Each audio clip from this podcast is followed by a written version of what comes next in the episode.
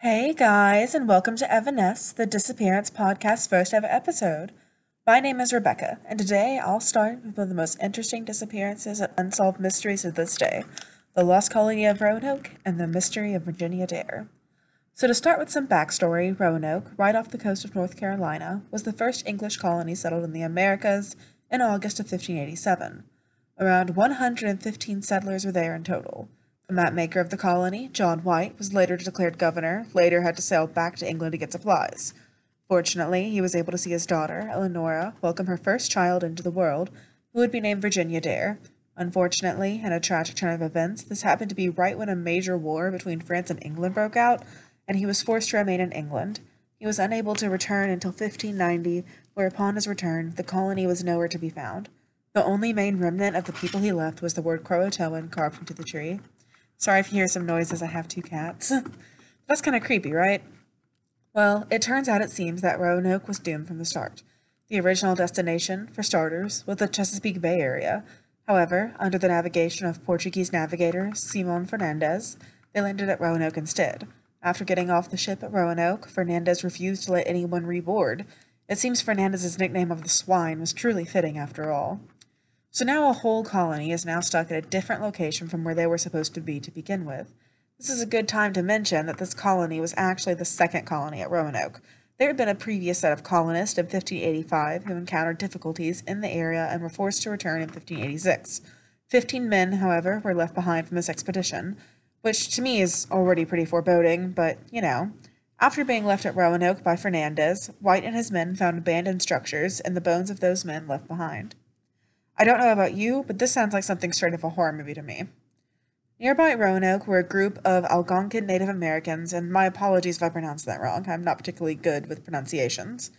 Things started out pretty well, though, and White made pretty good connections with the local chief, Chief Manteo. White managed to find out that 15 men left behind had been killed by the Sekoten, Akwaskogak, and Dasamongueponke tribes, and my sincere apologies, because I know I butchered those pronunciations. Like most historical white guys, White went for revenge. Leading an early morning attack, White entered a Dazamonkpok village and killed one, and he wounded so many others in the process. But as luck does not seem to be on any Roanoke colony side, White and his team had actually ended up attacking a group of friendly Native Americans. Understandably, this was the beginning of major tensions between the settlers and nearby Native tribes. So, fast forward 10 days after this attack, and White had finally a little bit of good news to himself. His daughter had given birth to a granddaughter, who was most famous for being the first English child born on American soil. She was born in Virginia, which is where she got her name from.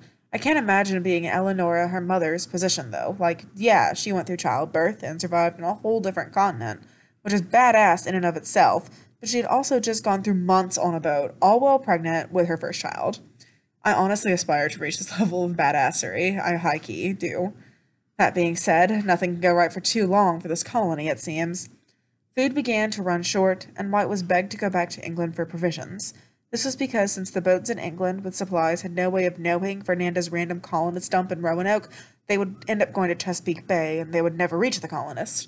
Understandably, this gave a lot of anxiety to the colonists, who were concerned for the coming winter, which was rapidly approaching.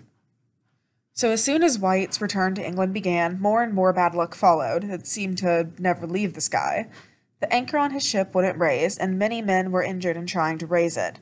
Next up, a storm delayed White's departure, and last but not least, on the way to England, his men dropped like flies due to scurvy. Friendly reminder here to please take your vitamin C.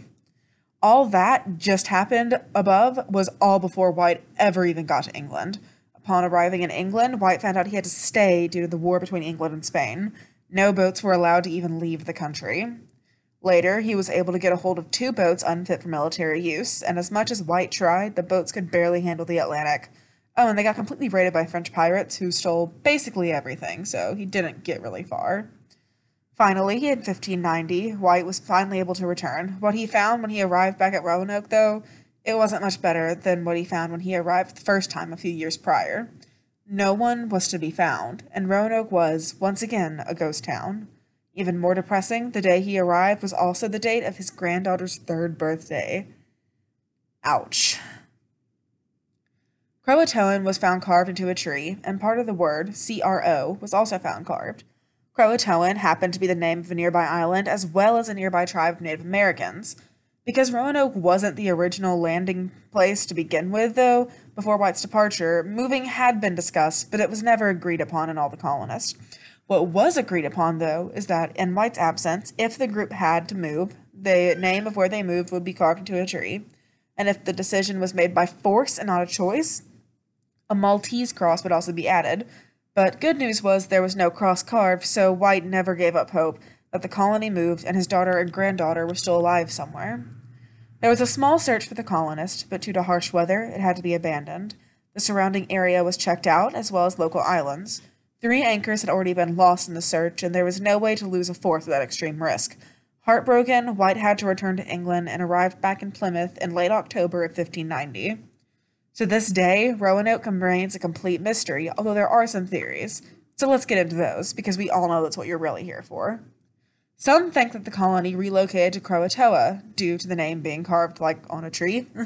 There were local natives on the island, so it's possible that they were absorbed into the colony now. Despite the more local tribes, the settlers actually had a pretty good relationship with the Croatoan tribe, and some evidence for this is that in 1696, Huguenots noted meeting Native Americans with blonde hair and blue eyes. Another notation of this was in 1709, where John Lawson noted that some members of the Croatoan tribe used to live on Roanoke and claimed white ancestry. There is nothing to actually prove these statements to this day, though, but that's all we have left to see if this is a possibility. Another theory is that they were absorbed in a far more tragic way. The people of Roanoke basically vanished overnight, so it's possible they were killed on their journey. William Strachey... Oh, hello. Hello, kitties. Sorry about that. Oh, my God! Sorry, my cat's just jumped on my dresser and knocked everything off, but I'll deal with it later. So, back to what I was saying, they probably were basically absorbed as slaves. William Strachey, famous for being the secretary of Jamestown, said that he saw Europeans living with a nearby Eno tribe and were being used as slaves. But once again, there's no, hardcore evidence for this. And a major fault of this theory is that DNA tests have not been able to relocate any Roanoke descendants in any native tribes to this day. Another really big theory is that cannibalism happened. Local tribes could have cannibalized the group, or the group could have even cannibalized each other in a last-ditch effort of survival. Of course, no bodies were ever found, so it is possible the bones were crushed up by local tribes as healing remedies. Once again, there's no evidence to support this, though. Frankly, I don't subscribe to this theory, but it is worth mentioning, and it is a possibility. One thing that is worth noting, though, is the Dare Stones. This was a series of stones that washed up, supposedly from the lost colonists at Roanoke. Out of the near 50, nearly all were proved to be frauds, except the first one, which is thought to be legit. The stone read on the first side, Ananias Dare and Virginia went hence unto heaven, 1591, an Englishman shew, John White governor, via. And on the second side of the stone, it said, Father, soon after you go for England, we came hither. Only misery and war to year, above half dead ere toe, year more from sickness bind 4 and 20. Salvage with message of ship unto us, small space of time, the effreet of revenge ran, all away. We as believe it not you, soon after ye salvages, fain spirits angry, Sedain murther I'll save Savin, mine child, Ananus to slain with much misery, bury all near 4 miles east this river, upon small hill, names writ all there on rock, put this there also, salvage you this unto you, and hither we promise you to give great plenty presents. Signed, E.W.D. Which, unless you know older English well, I'm going to be honest, that's kind of hard to understand. The front side is basically saying that Eleonora's husband and daughter were dead. The back side of it says that the other colonists were killed by what Eleanor described as savages. Experts say that the first rock, unless it was chemically aged, looks pretty accurate, even with spelling and grammar of the time. Chemical aging was really hard to achieve in the 1930s when the stone was discovered, so it's likely the first stone was legit. The rest were all thought to be done with the drill press and were most likely forgeries. Most people today, however, think that not all stones are legit, and if they are, only the first one is.